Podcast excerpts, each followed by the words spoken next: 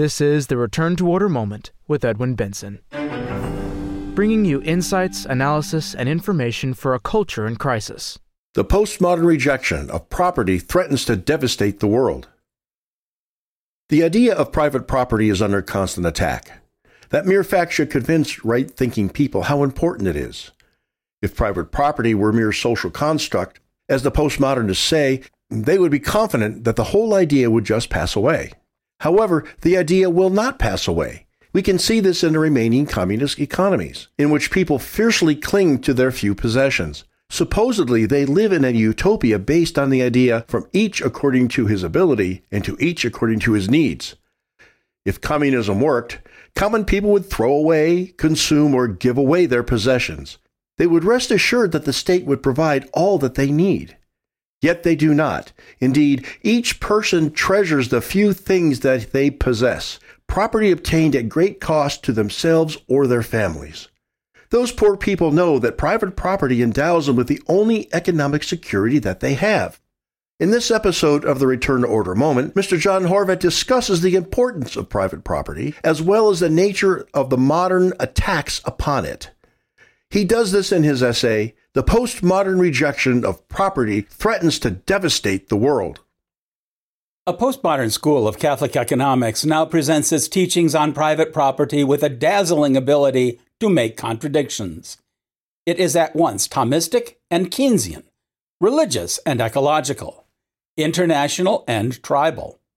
The school's advocates are the new property destroyers that employ means to undermine the institution without directly attacking it. This amorphous mass of ideas defies description. Thus, the debate does not resemble the structured doctrines of times past, when even socialists followed a certain logic. This perspective is best described by Czech poet President Václav Havel when he once defined postmodernity as a world, quote, where everything is possible and almost nothing is certain, unquote. This postmodern description helps explain the economic chaos found in many books, forums, and publications, especially in the Pope Francis era. Young economists from all over the world gather together, for example, in the so called Economics of Francesco forums, primarily online, where they are, quote, engaged in a process of inclusive dialogue and young, vibrant global change moving towards a new economy, unquote. Pope Francis presented a set of nine so called economic commandments involving property in a forceful 38 minute video presentation featured at the fourth World Meeting of Popular Movements in October 2021. His encyclicals, Laudato Si and Fratelli Tutti, envision a world where property rights are fluid and community based. Books like Anthony Annett's 2022 work, Cathonomics How Catholic Tradition Can Create a More Just Economy, attempt to bridge tradition and postmodernity. Such works integrate social justice proposals, Green New Deal goals, and Keynesian economic theory into traditional Catholic property models.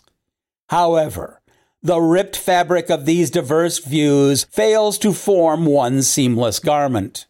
These postmodern models still claim to represent the marginalized, forgotten, and powerless. However, new members of its now global proletariat include the LGBTQ movement and a sentient earth that, quote, cries for justice, unquote. Like most postmodern mixtures, it fails to attract the masses who cannot understand its esoteric jargon, shocking contradictions, and detachment from reality. Thus, the new property destroyers appeal to the establishment they wish to destroy. This amazing contradiction appears in the form of an enthusiastic corporate echo of Pope Francis's call. The social justice warriors work in sync with powerful Davos driven secular, financial, and non governmental organizations. Figures like pro abortion Jeffrey Sachs rub elbows with Vatican officials at events in Rome. This effort unites the radical elements of the two greatest powers on earth, the church and the liberal global establishment. Indeed, in this postmodern yet uncertain setting, all is possible.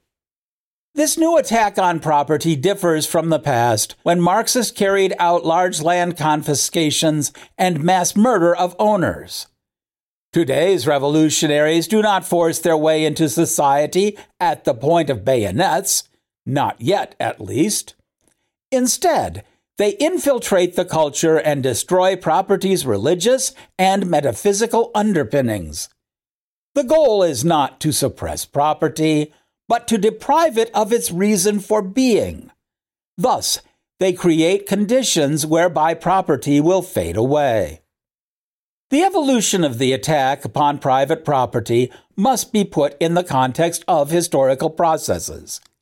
The noted Catholic intellectual and man of action, Professor Plinio Correa de Oliveira, traces the destructive actions of the enemies of the Church into a struggle which he called the Revolution with a capital R. This revolution's goal is to destroy Christian civilization in all its manifestations. It must be opposed by a counter revolution. Starting from the Renaissance, this single revolution consists of four main events in Western history the Protestant Revolt, the French Revolution, the Communist Revolution, and the fourth, the sexual or postmodern revolution. Each of these revolutions impacted the notion of property. Thus, this postmodern school is but the latest and logical development of the revolution. This discussion will be limited to the transition of the left's old attacks on private property inside modernity to the present postmodern one, especially as manifested by the Catholic left. Thus, there are three points to discuss in this new dialectic. The first is to review the Catholic Church's teaching about property. The Church has always defended private property, finding ample scriptural justification in the Old and New Testaments.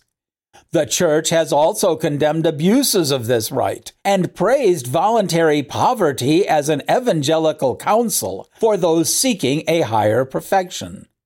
Traditional theologians have consistently declared private ownership to be just and necessary. Indeed, the Church teaches that it is a natural right that cannot be taken away. Property is a given proposition on which everything else is built. It is expressed by the maxim that private property is to be preserved inviolate, found in Leo XIII's encyclical Rerum Novarum. Leo XIII also defended the justice of private ownership in several other encyclicals against the unjust socialist attacks upon the institution. St. Pius X, in his motu proprio Fin dalla Prima Nostra of December 18, 1903, declares that, quote, Private property is under all circumstances, be it the fruit of labor or acquired by conveyance or donation, a natural right, and everyone may make such reasonable disposal of it as he sees fit. Unquote. The modern debate over property focused on social questions raised by the destructive effects of the Industrial Revolution in the 19th century. As a result, the Church vastly expanded her teaching to consider the many attacks upon property, especially from the sociological and economic perspectives. The Church fearlessly documented the abuses of property.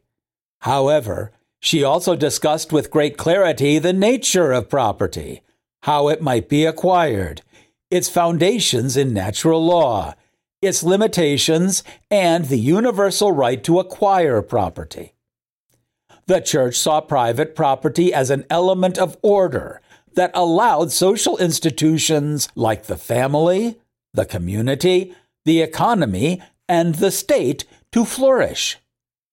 Property is providential in that it teaches people to think about the future. It makes planning possible, since it involves material accumulation in anticipation of shortages. Property is essential for the practice of virtue and the pursuit of truth. Justice, by which each is given that which is due, implies a division between mine and thine found in property. Charity to others is physically expressed in the voluntary distribution of property to the needy. By its undeniable physical existence, property affirms objective reality and being. It imposes consequences on acts. When the battle took place in the context of virtue, truth, and objective reality, the church was equipped to deal with and win this debate. Postmodernity changed everything. Thus, the second point consists in realizing that the debate is no longer in the context of the social questions. It has moved outside the economic and political considerations that prove private property to be the source of prosperity and favor the practice of virtue. The postmodern notion of property has moved into the realms where objective reality is not needed or desired. According to postmodern thought, most people live inside so called meta narratives that arbitrarily assign meaning and purpose to life. A meta narrative is any grand, all encompassing story, text, archetype, or history that provides a framework upon which experiences and thoughts may be ordered and validated. It is a guiding belief, truth, or consensus that binds people together in a society. In this context, the church and Christian civilization are meta narratives that legitimize a vision of life. Other meta narratives might include a market economy, scientific method, modern education, or even socialism. These meta narratives often contain smaller narratives that meld together into vast systems. Postmodernism does not embrace meta narratives, but deconstructs them. It seeks to free individuals of these predetermined, unchosen structures by questioning their legitimacy. It deprives them of meaning so that the individual loses faith in them. Thus, institutions are destroyed by apathy, not violence, torpor, not passion, whim, and not deliberation. This method ushers in the present world of self identity, fluidity, and fantasy that is overthrowing traditional morality. Postmodernity is also informed by existential thought like that of Jean Paul Sartre, which holds that, quote, existence precedes essence, unquote. Sartre believed that each person exists like an empty shell. The person fills this shell with experiences, in which each develops an individual essence or nature. Thus, there can be no known and unchangeable human nature.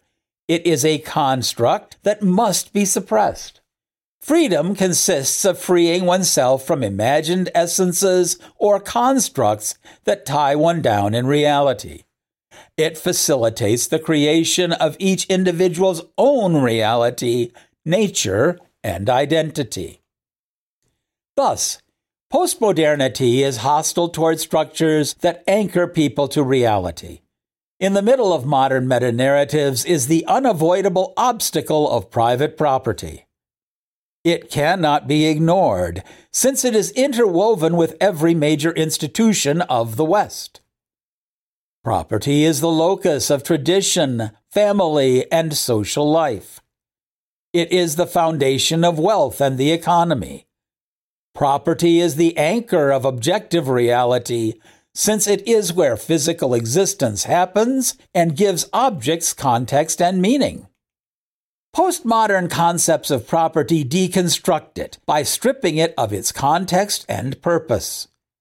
They deprive property of its secondary social function, which benefits all of society. postmodernity deprives property of its embedded relationships and empties it of meaning. That is to say, property is inextricably interwoven into human society. The communist keeps those who want access to property from having it. The postmodern revolutionary prevents those who have access to property from wanting it. The assault on the essence of private property already began in the modern period when markets turned it into a commodity without strong intangible values or embedded social relationships. Real property, especially land, was no longer a point of anchorage or sanctuary from which a family might develop, but a mere meeting place of wills engaged in their quest for gratification. Modernity further destroys property by attacking the notion of place.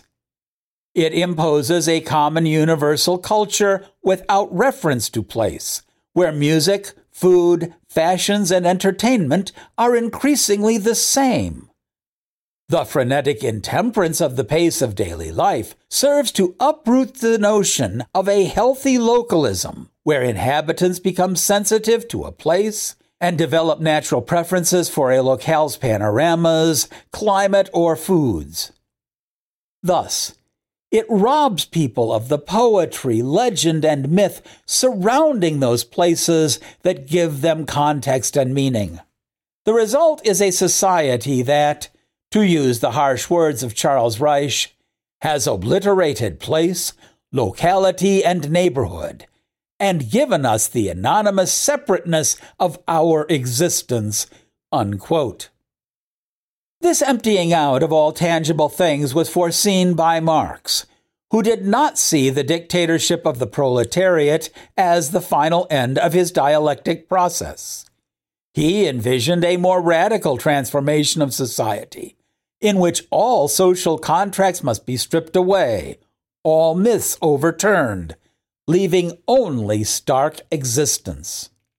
In his Communist Manifesto, the postmodern dream is already insinuated when Marx said about the radical changes of his time that, quote, all that is solid melts into air, all that is holy is profaned, and men at last are forced to face with sober senses the real conditions of their lives and their relations with their fellow man. Unquote. The final matter to be discussed is the application of postmodern ideas to society and the church. Postmodernity takes this emptying out of property, started by modernity, to the extremes by creating a new human type that desires what might be called the nothing man.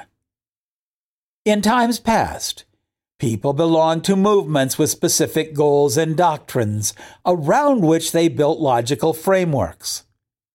Now, this desire to be something is notably absent. People escape the existential question of purpose by wanting to be nothing. Hence, the nothing man. The Nothing Man is born of the explosion of the passions wrought by the sexual and political revolutions that dismantled the restraints that ordered society. These revolutions accelerated and facilitated ever more intense and anti natural gratifications and sensations. The consequence is the destruction of self interest, self preservation, and the need for property.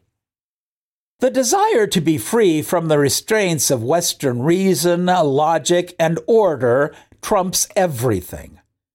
Deprived of a framework, individuals question even the concepts of identity and unity. The only thing that remains is extreme intemperance, where all is oriented toward the emptiness of intense pleasures and self destructive sensations. It is the glorification of nothing and no place. The nothing man necessarily gives rise to a nothing society. It consists of a minimal association with others that facilitates the practice of frenetic intemperance alone or together with others. Like the nothing man, the nothing society would be without wisdom, unity, and purpose.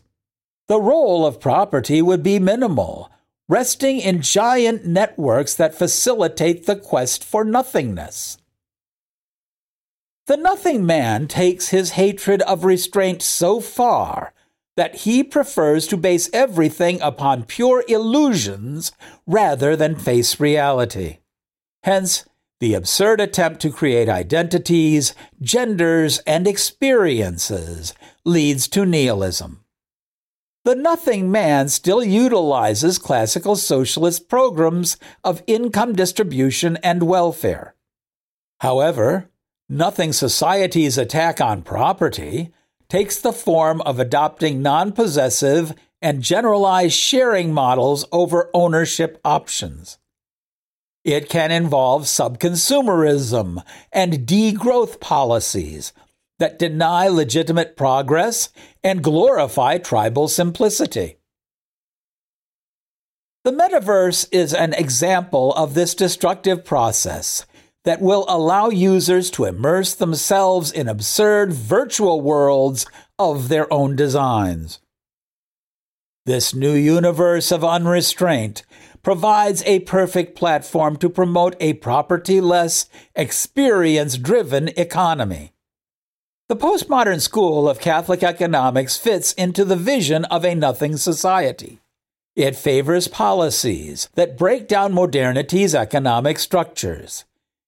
Its advocates, aided by Davos driven NGOs and corporations, seek a paradigm shift that would invite people to abandon social and moral models of restraint and, presumably, accompany those who practice what were once considered sins.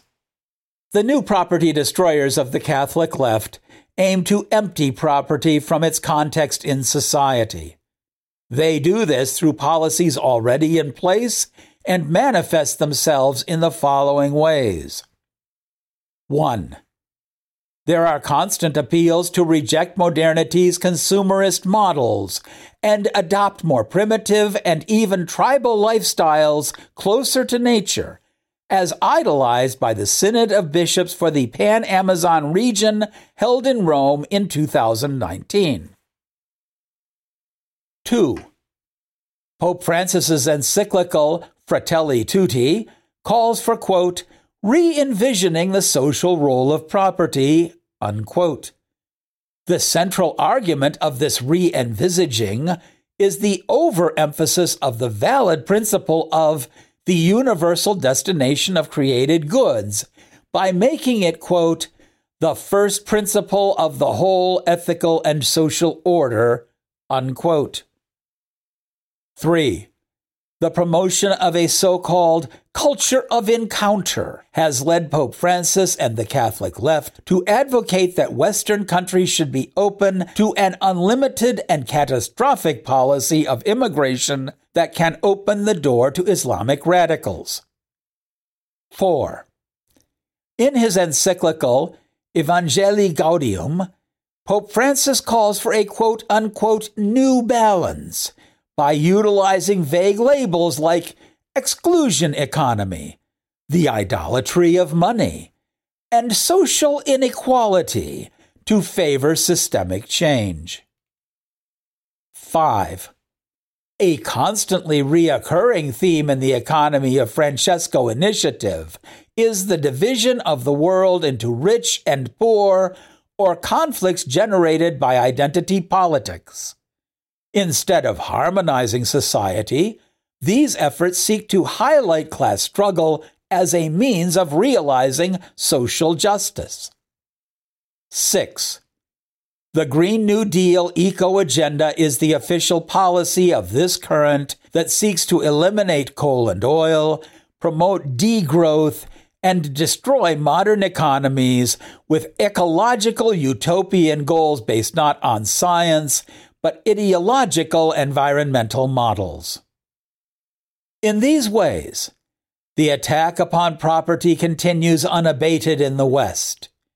It is not enough to fight for property using old formulas, valid though their arguments may be. Such efforts will fail because the focus will increasingly be on a postmodern rejection of property. Should this vision prevail, it will devastate the world. Property anchors society to reality and is thus an obstacle to the deconstructed worlds that postmodernity generates. Those who do not value property, which is the product of their labor, will be more easily enslaved by their passions. The postmodern paradigm proposes an anti morality and an anti truth that will take society to perdition it challenges and revolts against the order created by God. The Catholic Church is uniquely equipped to deal with the postmodern threat to property. This is because the focus is no longer on outside structures that buttress the institution, crucial though they might be. Postmodernity questions the existential nature of things. Thus, the focus of the needed change must be in man himself. The church can reconstruct those deconstructed narratives that link the Creator and humanity. Her presentation of the good, true, and beautiful points to transcendental and sublime reality. Her call to internal order triggers moral conversions that will later restore society the nothing man can be filled with grace. This is the only way to recovery. Everything else points to an eerie postmodern world where all evil is possible and almost nothing good is certain. This concludes The postmodern rejection of property threatens to devastate the world. Thank you for listening. Return to Order, of which this podcast is only a part, strives to be a source of light in a dark and disordered world. Your prayers are appreciated. If you have enjoyed this podcast, please remember that we publish a new episode every week as Tuesday becomes Wednesday at midnight. There are two ways to make sure you don't miss future episodes. The first way is to subscribe through your favorite podcast provider. Another is to go to our website, www.returntoorder.org, and click on the podcast link at the top of the page, which will take you to a list with the most recent podcast on top. We ask subscribers to give us a five star rating with the service through which you are listening to it. Increased subscriptions and high ratings mean that more people will be directed to the Return to Order moment when searching for new podcasts. So by rating us, you can help Return to Order be more effective. In addition, subscribers gain access to all the previous episodes of the Return to Order Moment. We would also like to recommend the book which spells out the motivations behind our work. Mr. John Horvat's book, Return to Order, is available as a free download through our website, www.returntoorder.org, or in printed and recorded form through our bookstore. All rights are reserved. Copyright 2022 by the American Society for the Defense of Tradition, Family, and Property, TFP.